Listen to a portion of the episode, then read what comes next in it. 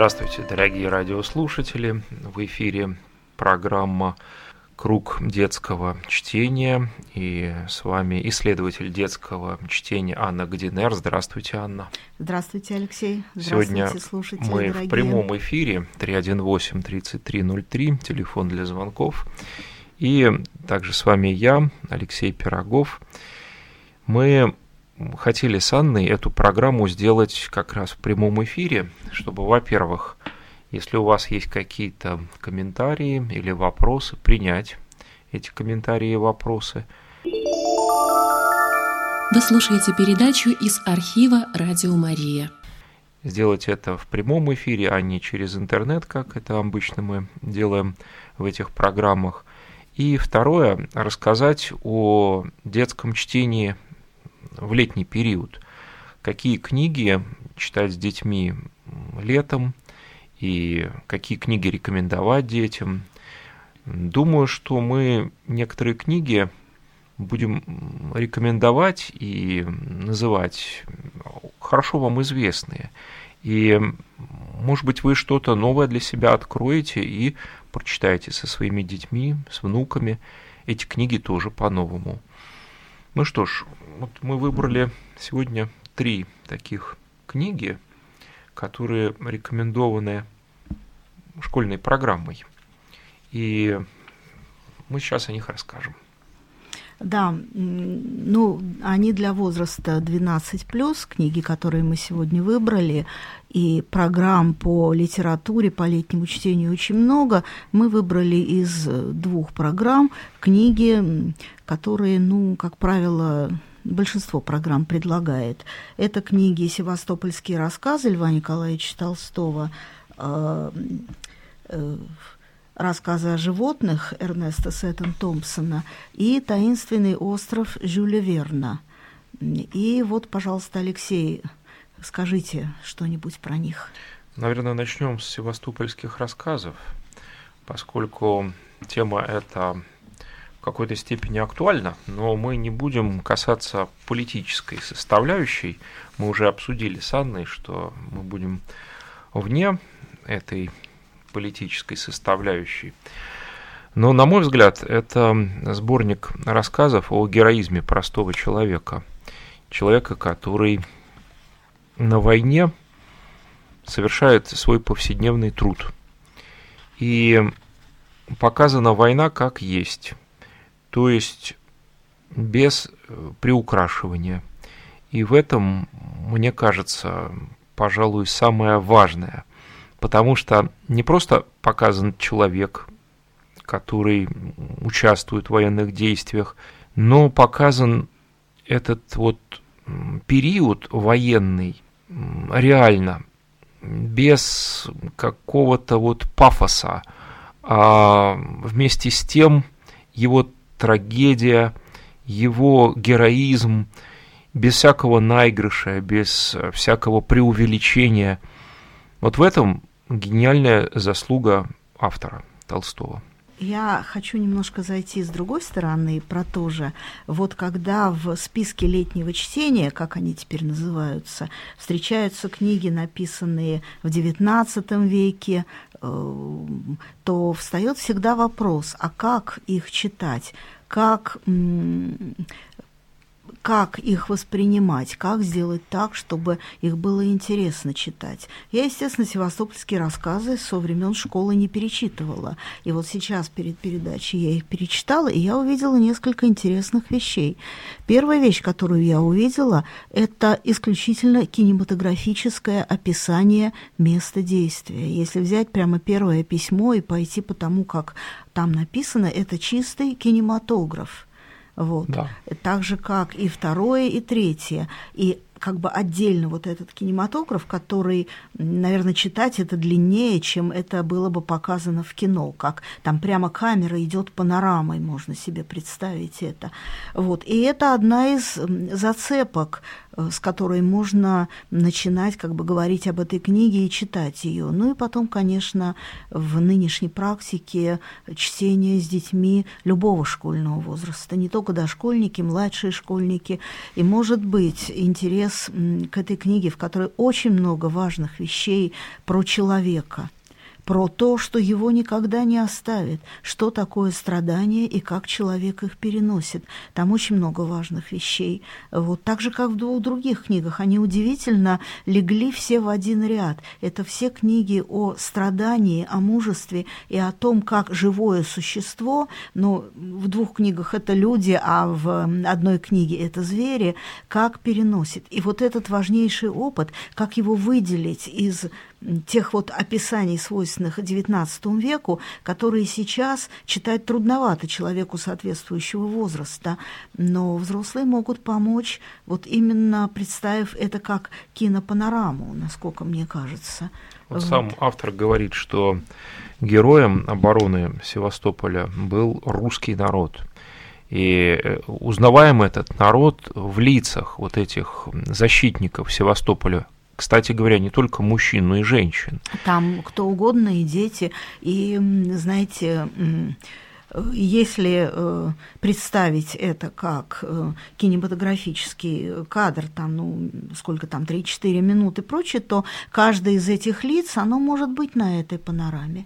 Вот. Также еще одна вещь, одну вещь я как бы поняла, которая, может быть, в школьные годы так не, сказать, не акцентировалось, э, когда читаем то, что Лев Николаевич писал, он писал, да, он писал о, так сказать, с нашей стороны описывал эту войну, но на самом деле он описывал страдания людей, бы сказать, вообще. Потому что если вспомнить в этой войне, скажем, на нашей стороне была Даша Севастопольская, а на той стороне Флоренс Найтингейл – и обе они были медсестрами, и обе они занимались одним и тем же делом. Они помогали людям, которые были ранены и страдали. Ну, мы же помним, библейское страдающий плотью перестает грешить. И получается, что, сказать, делали они одно и то же дело. И если так вспомнить описание всяческих войн э, в книгах совершенно разных народов, то на самом деле вот все, что Лев Николаевич описывал, описывалось во всех книгах, когда речь шла не о каких-то там сражениях, победах и прочее, а именно о том, о чем Лев Николаевич пишет, вот об, этой, об этих трудностях военных, сказать, о трудности жизни во время войны, Э, жизни не только солдат и действующей армии, но и того, кого мы называем гражданским населением. Вот. И вот я хочу прочитать кусочек из э, последнего письма этого Севастопольского, из последнего севастопольского рассказа, когда уже все было закончено, на бастионе и на траншее выставлены белые флаги, цветущая долина наполнена смрадными телами, прекрасное солнце спускается к синему морю, и синее море, колыхаясь, блестит на золотых лучах солнца. Тысячи людей толпятся, смотрят, говорят и улыбаются друг другу.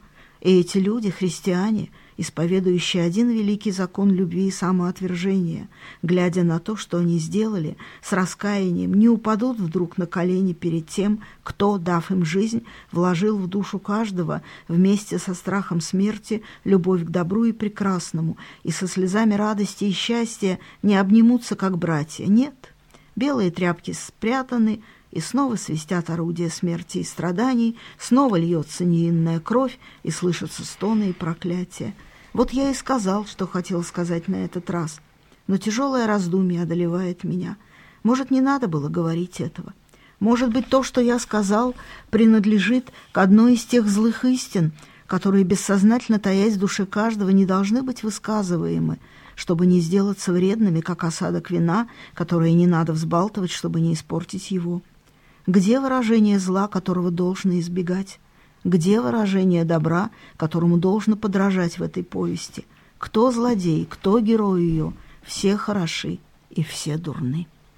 И вот это вот послание, мне кажется, самое важное. Там еще много есть, особенно в первом письме, когда Лев Николаевич, который, как известно, был на, так сказать, на этой войне. Сам был участником. Да-да-да, когда он как бы проходит по городу, потом приходит в госпиталь, и там вот с несколькими ранеными он к ним подходит, и он как бы осмысляет его страдания, разговаривает и прочее. Мне кажется, что это исключительно важные вещи, которые не должны утонуть в описаниях, свойственных литературе XIX, начала XX века, которые люди более старшего поколения легко читали. А если современным школьникам это трудновато, то взрослому надо помочь и выделить вот эти важнейшие вещи, которые, они вечные, они на века – потому что как бы не продвигалось прогресс жизни, все остальное страдание все равно остается уделом падшего мира. И как в этом страдании мы переживаем, что вот это важно. Вот очень, по-моему, емко выражено в этой фразе все происходящее. Кто злодей, кто герой ее. Все хороши, все дурны. И война делает героями одних и побежденными, поверженными других. Но если присмотреться, то настоящих героев нету. Война даже того же героя не щадит. Герой оказывается тоже уязвленным, и победитель оказывается не менее побежденным и раненым, чем тот, кого он победил – разве победитель не несет в себе ущерб от того, что он делал на войне? Или побежденный разве не чувствует себя несломленным зачастую?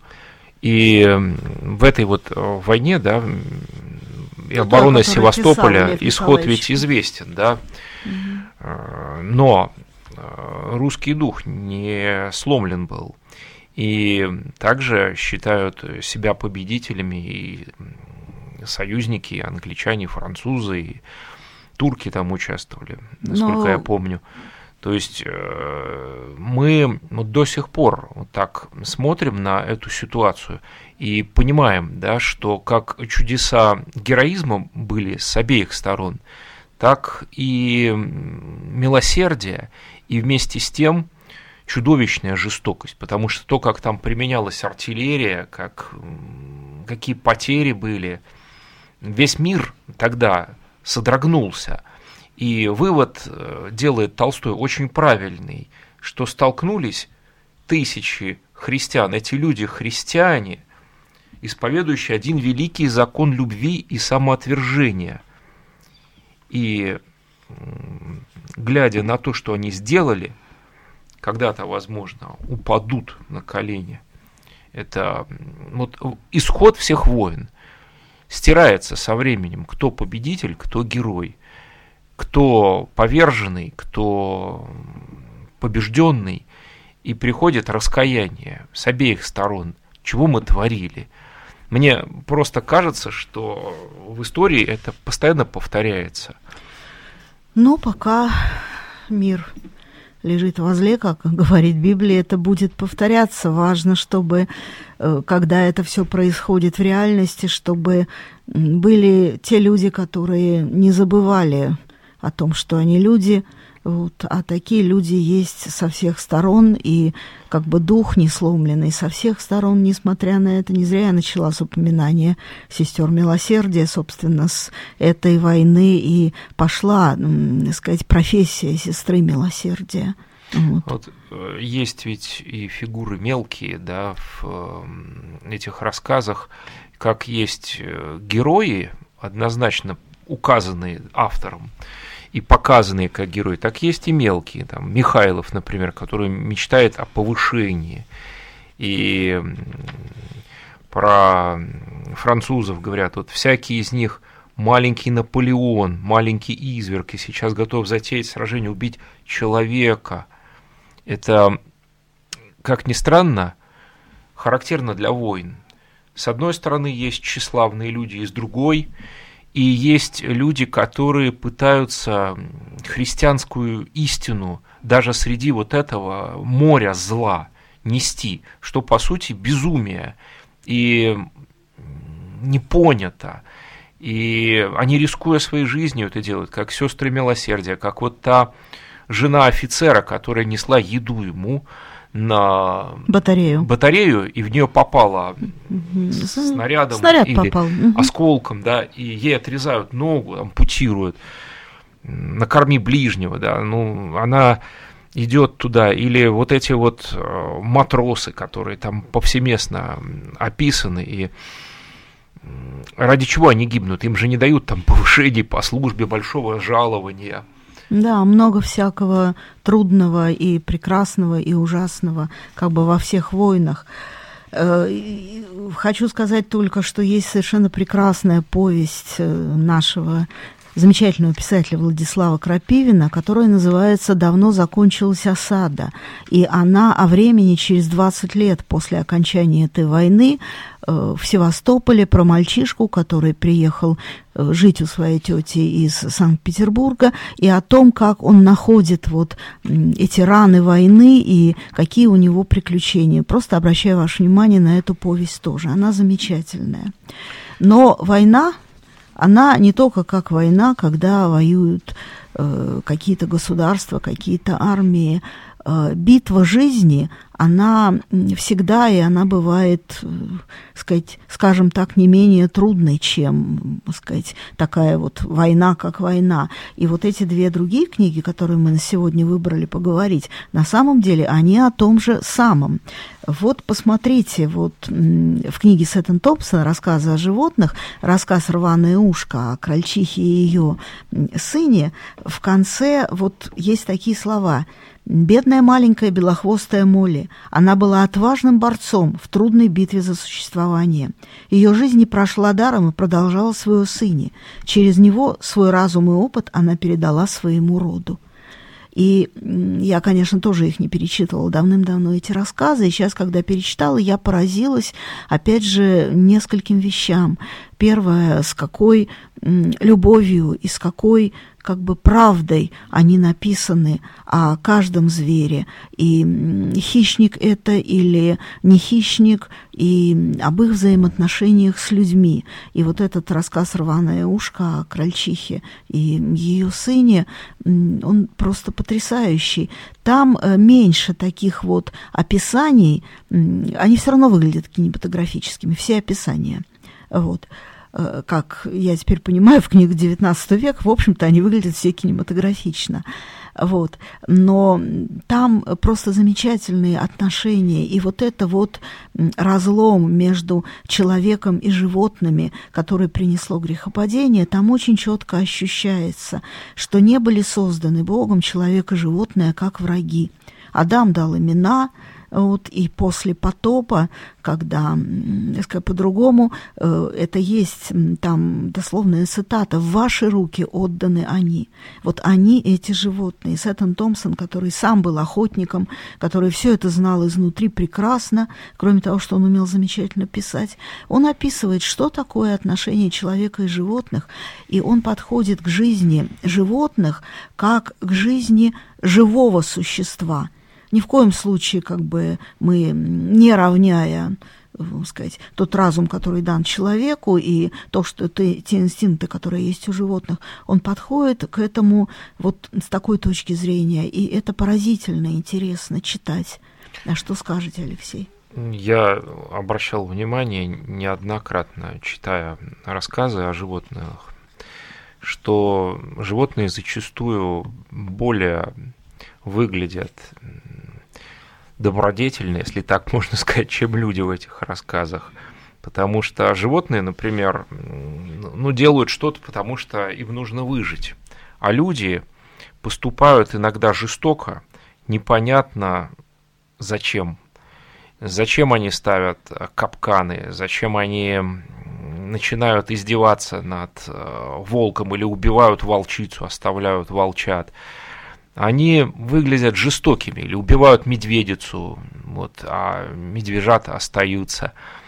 Это состояние очень греховное, мне кажется, многих людей в этих рассказах. Поэтому животные выглядят зачастую лучше. И вот эти животные обладают какими-то у этого автора, даже я бы сказал, человеческими качествами. Я вот на это обращал внимание с детства. Там животных жалеешь, а люди иногда вызывают какое-то раздражение вот своей неправильностью. Зачем они это делают? Ну, это прямо вот э, понятно, что у животных инстинкты, и они могут быть, э, внутри этих инстинктов они могут развиваться, и, предположим, как волк, лоба, один из самых знаменитых рассказов Сеттон Томпсона, да. могут обходить препятствия, чувствуя запах там капкана человека и прочего, а у человека, между прочим, кроме разума, есть свобода выбора. Вот, и, сказать, э, в мире, который есть, то человек не всегда выбирает, потому что охота за стаей лоба э, в этом замечательном совершенно рассказе, она просто потому, что они уничтожали поголовье скота – но одно дело, когда цифра в год, предположим, 2000 коров уничтожили, а другое дело, что если это как бы разложить на стадо, то это, может быть, не получается так много. Но там описано, что они тоже бездумно ради забавы уничтожали стада овец, даже их не ели этих овец. Поэтому кто в чьи руки отданы, кто чьи привычки перенимает. Понимаете, это вопрос. Где-то человек перенимает звериные, а где-то зверь человечьи привычки. Но это очень трогательная история Алоба. Вот. И тут вот в конце совершенно замечательно, когда его поймали на то, что убили его подругу, и тогда он уже, видимо, ну, как бы, ну, волки, они же моногамные, да, э, видимо, вот забыв об осторожности, он пошел за ее запахом, и капканы были поставлены так, что он должен был попасться. И там очень трогательно описано, как, когда он понял, что все, он в неволе, он замолчал. Угу. И отказался, как индейцы. Он отказался и вот, есть, прочим, да, он отказался, да, и есть, и пить ни на что не реагировал. И посмотрите, как замечательно кончается этот рассказ а, я ждал, что ночью он, то есть Лоба, станет призывать свою стаю, и даже приготовился к этой встрече. Но он уже однажды призывал ее в минуту отчаяния, и тогда никто не явился. Больше он не захотел звать. Говорят, лев, лишившийся своей силы, орел, потерявший свободу, и голубь, разлученный с подругой, умирают от разбитого сердца. И разве можно было подумать, что сердце этого свирепого хищника вынесет тройное испытание – он потерял и силу, и свободу, и подругу. Когда настало утро, он все еще лежал спокойно, точно отдыхая, но он уже был мертв. Я снял цепь с него, с его шеи. Один из ковбоев помог мне оттащить труп под навес, где лежали останки Бланки. Мы положили его рядом с ней, и ковбой проговорил, «Ты все искал ее? Ну так теперь вы снова вместе». Понимаете, какие две разные интонации. Вот ковбой для ковбоя это, ну, это какой-то как движущийся механический предмет, который мешает, и его нужно убрать. А и воистину вот для автора это поднимается до человеческих переживаний и страданий. Да. И задаешь вопрос, а испытывают ли животные такие же чувства, как люди? И, конечно, есть боль, есть, опять же, наверное, горя, состояние это, которое охватывает животное. Но вот э, эта история, да, Лоба и его волчица Бланка, да, угу, это да. напоминает любовь, любовь такую жертвенную. Поэтому я часто задавал вопрос э, себе, почему животные такие добрые у, Сентона Томпсона, почему они такие, ну, не выдумывает ли он, так скажем, где таких животных он видел, неужели он это правда наблюдал, это как э, фантастика, как сказка, но очень красивая, очень хорошо написанная. Ведь человек, я опять вернусь к этой теме, мне кажется, значительно жестче вот, чем животные во всех этих историях. И там я, я помню еще один рассказ про мальчика, который дружил с э, волком, с собачкой, которая, ну, сначала думали, что это собака, потом волк, вот, и э, как вот ведут себя люди по отношению к этому мальчонке, это, думаешь, животное предано человеку, животное милосердней, животное убегает в лес потом, там, когда вот э, с ребенком там беда случилась, а человек зачастую поступает очень жестоко. И мне кажется, вот эти рассказы, они так и задуманы, что человек должен посмотреть на себя – прочитав про животных, он думает, а вообще кто я такой? Я иногда сам как животное. Это вот я должен быть милосердней, однозначно милосердней. Мне кажется, что Сеттон Томпсон, он же был большим писателем, а большой писатель, как известно, пишет, как он слышит, и мне кажется, что он просто это воспринимал каким-то вот понимаете, вот какой-то мир был внутри него, и вот этот образ этого мира, который он видел, он явил его в слове. Это замечательно, потому что чем талантливее писатель, тем иногда меньше он понимает вообще, что он написал, потому что он что-то слышит, то, что мы можем называть музыкой сфер, и он это, так сказать, выкладывает, потому что выстроить от ума очень многие вещи в его рассказах просто невозможно. Реакции и прочее. Вот, например, еще про один рассказик, пока перейдем к третьей книжке. Это у нас звонок, может быть, примем. Говорите, Конечно. пожалуйста. Добрый день, это Вадим Георгиевич. Э, ну, он, э, я насколько помню, э, по-моему, слышал, что уже, что сейчас проходит в школе роман Чингиза Айтматова «Плаха». Я не могу его, конечно, в свете с рассказом Лобос Этана Томпсона не вспомнить, потому что он на меня произвел колоссальное впечатление. По-моему, под... ну, старшие, конечно, подростки могут его читать, этот, рас... это, этот роман. Особенно его вторую часть когда вот именно тоже там связано с волков, потому что с волками, там на меня произвело колоссальнейшее впечатление, как вот людская жестокость приводит к ответной реакции животных. И кончается роман, как вы помните, если вы читали, трагически. Там же вначале а, разными способами погибают, похищаются несколько выводков, выводков этих самых волчат – у, у Акбара и, и Ташначара, это так звали. Mm-hmm. Э, Ташначар это самец, а Акбара это самка, волчица. И вот они начинают мстить людям, они начинают мстить и резать овец там на стойбище.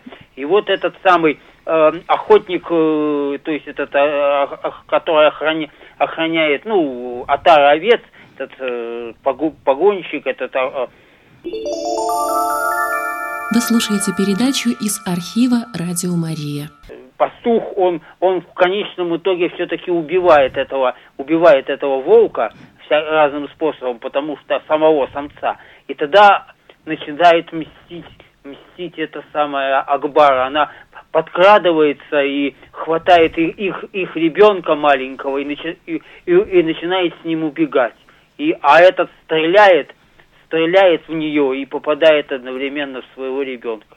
Потом там еще там, а потом он приходит и, и, и, и мстит этому человеку, который вот именно довел украл выводок этих волчат, продал их потом, и, и он приходит в этот поселок, этот вот пастух, и мстит ему потом. Ну, конечно, конец, конец трагический по сравнению, может быть, с это самое, ну и тоже очень, я просто позвонил с, единственно с целью, что произвел на меня очень сильное, колоссальнейшее впечатление вот тогда, 30 лет назад, с лишним уже, когда да. я прочитал. Спасибо огромное, что вспомнили Плаху. Чингиз Айтматов, безусловно, прекраснейший писатель. И я вот сейчас думала, когда вы говорили, что да, это вот как камертон, вот рассказы Сеттон Томпсона, и вот так вот они тоже отзываются. А Ров... может быть, мы возьмем Чингиза Айтматова, первый учитель, на одну из передач? Может быть, может быть, Потому возьмем, посмотрим. Это тоже одна из книг, которые рекомендованы. Рекомендованы, мы можем поговорить. Потому что Плаха, да, он многослойный, прекрасный роман. Спасибо, что вы вспомнили это именно в тему и что, как то нынче говорится, в струю.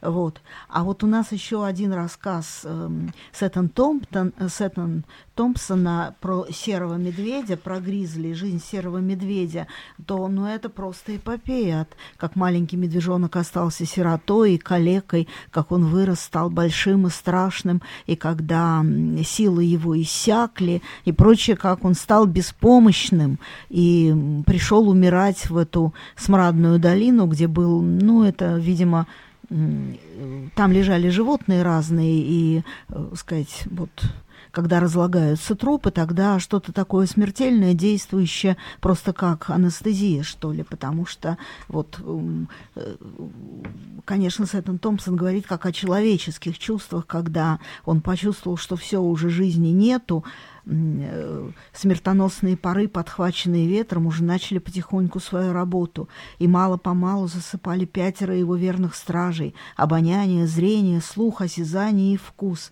Вот и его нос, его верный руководитель с самого рождения, совсем перестал ему служить. Он улегся, он заснул, спокойно опустился изгнанник Уэб на голую каменистую землю, опустился и тихо заснул. И засыпая, он чувствовал себя так хорошо, так бесконечно хорошо, как в тот далекий день на Грейбуле, когда он уснул между каспантами лапами своей матери. А не так ли с человеком происходит? Да, потрясающие просто вещи. Вот если мы говорим о летнем чтении, опять же, обращаясь ко взрослым, то, опять же, вот э, говорим о том, что детям, даже подросткам 12 плюс, Э, нужно помогать читать книги XIX века и как бы, а, как бы опуская или поднимая, уводя в сторону понятного им видеоряда все, что связано с описаниями, с местом действия, с прочим, и поднимая все-таки на щит, так сказать, отношения между живыми существами. Потому да. что это актуально всегда. Мне думается, Анна, что сейчас, когда многие видят э, по телеэкрану насилие, даже дети или в компьютерных играх, важно их учить состраданию.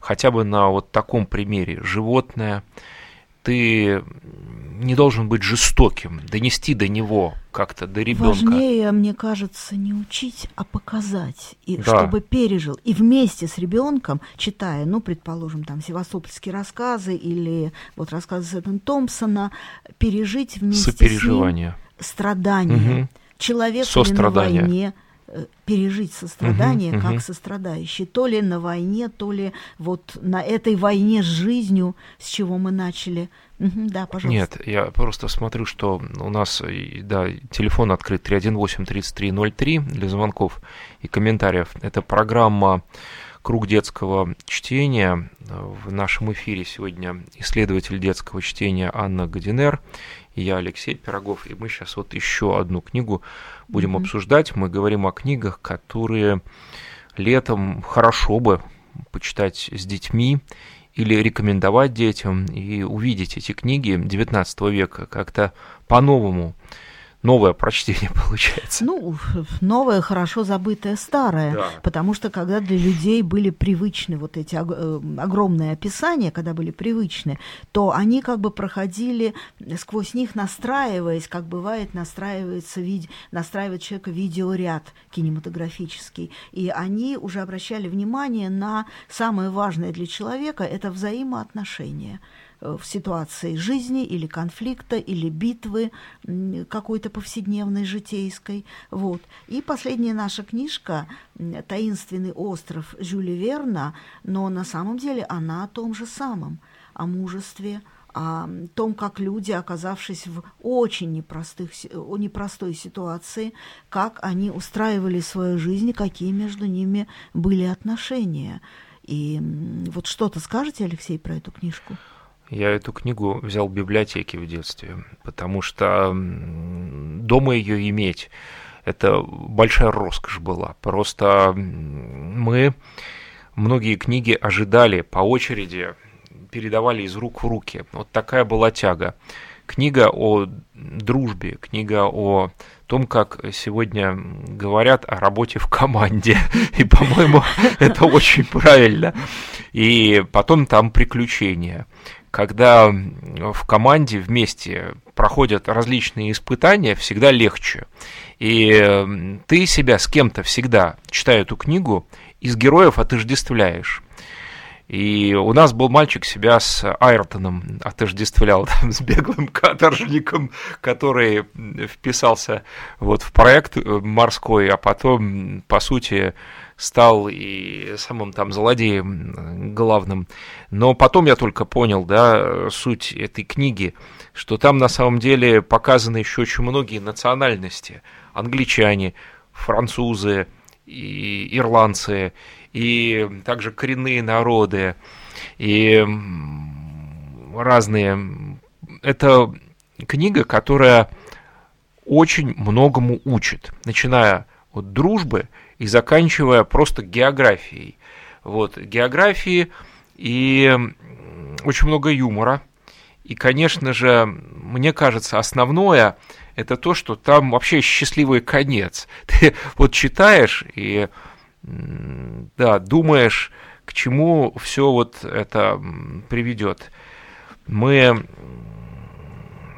да, на самом деле, фильм еще смотрели «Таинственный остров». Ну, понятно. Но немножко как бы это начинается с предыстории «Дети капитана Гранта», то, что вы рассказывали. Да, да. А на самом деле Айртон – это одна из самых интересных фигур в «Таинственном острове». Просто потому, что его наказали тем, что оставили на необитаемом острове. Ну, где ему было что есть, что пить, только он уехать оттуда не мог. И за 12 лет он одичал, и когда вот эти колонисты, а речь идет о гражданской войне в Соединенных Штатах 63-65 года. Попали на шаре туда, они его, так сказать, его находят, привозят к себе, и за эти 12 лет э, с ним произошла перемена метаноя он в полном раскаянии приходит к ним и говорит, вот вы ко мне как к человеку относитесь, а вы знаете, кто я. И он рассказывает всю свою разбойничью жизнь, и когда, э, сказать, вот, вот я, судите меня, и э, глава вот этой, э, сказать, вот этих колонистов, инженер Сайрус Смит, он говорит ему, что ваша жизнь, она перед Богом, э, а мы от вас не видели ничего плохого, и поэтому вы наш друг. Вот. Это потрясающая совершенно сцена. Да, Рав... мы играли, кстати, в этих персонажей. Вот, и там кто-то был у нас капитаном Немо, кто-то у нас был Айртоном, и вот очень мы ссорились, если нам доставалась роль какая-то вот незначительная. Потому а что... там есть незначительные роли, там каждый из этих шести человек прекрасен. И вот эти взрослые, и этот мальчик Герберт, которому 16 лет, но он проходит как воспитанник всех 16 лет, как бы в те годы, с одной стороны, он мог э, чуть ли не в войне участвовать, а с другой стороны, он еще ребенком считался, несовершеннолетним. И Пенкроф Остров, который ему как отец, и журналист, который его воспитывает, и даже вот Наб, э, слуга Сайруса Смита, африканец, угу. то они все относились к нему, они все его воспитывали замечательно.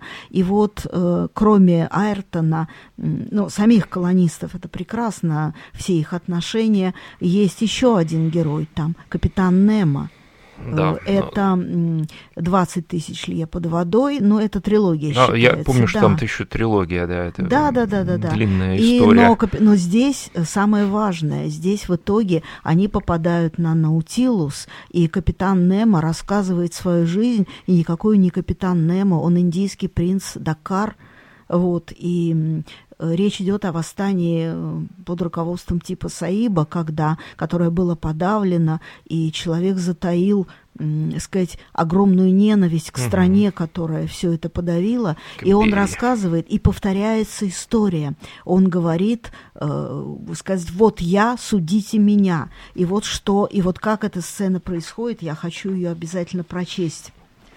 После краткой паузы капитан Немо повторил. «Что вы думаете обо мне, господа?» Сайрус Смит протянул капитану руку и серьезным тоном ответил. «Капитан Немо, ваша вина в том, что вы хотели возродить прошлое и боролись против необходимости, против прогресса.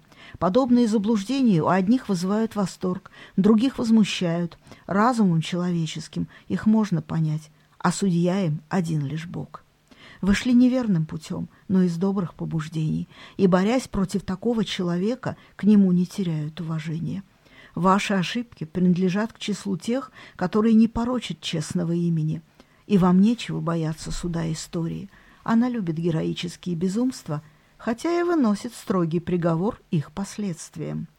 Капитан Немо тяжело вздохнул и, подняв руку к небу, тихо сказал, «Прав я был или не прав?» Сайрус Смит ответил, «О великих деяниях пусть судит Бог, ведь все от него исходит. Капитан Немо, честные люди, стоящие здесь, люди, которым вы столько помогли, всегда будут оплакивать вас». Герберт подошел к капитану Немо и, опустившись на колени, взял его руку и поцеловал. Слезы покатились из глаз умирающего.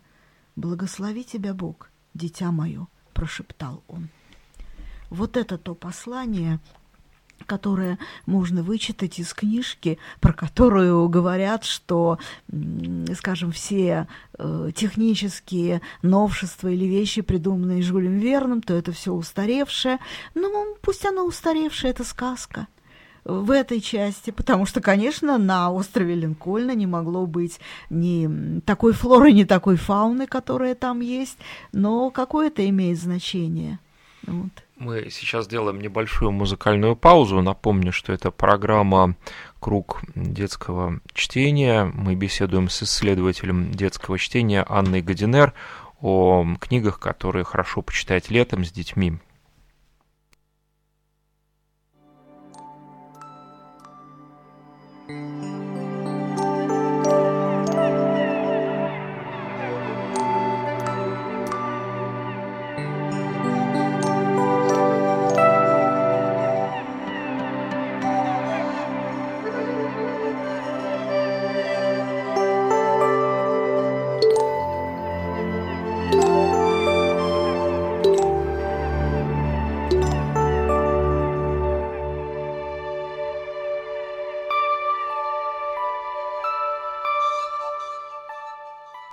Что ж, наша программа подходит к концу. Напомню, что это была программа «Круг детского чтения». Мы беседовали с исследователем детского чтения Анной Гадинер о детских книгах. Ну, по сути, это и для взрослых книги. Книги есть книги, и все книги XIX века, и мы нередко их отбрасываем, думаем, что мы уже фильм посмотрели или уж точно знаем, о чем там написано.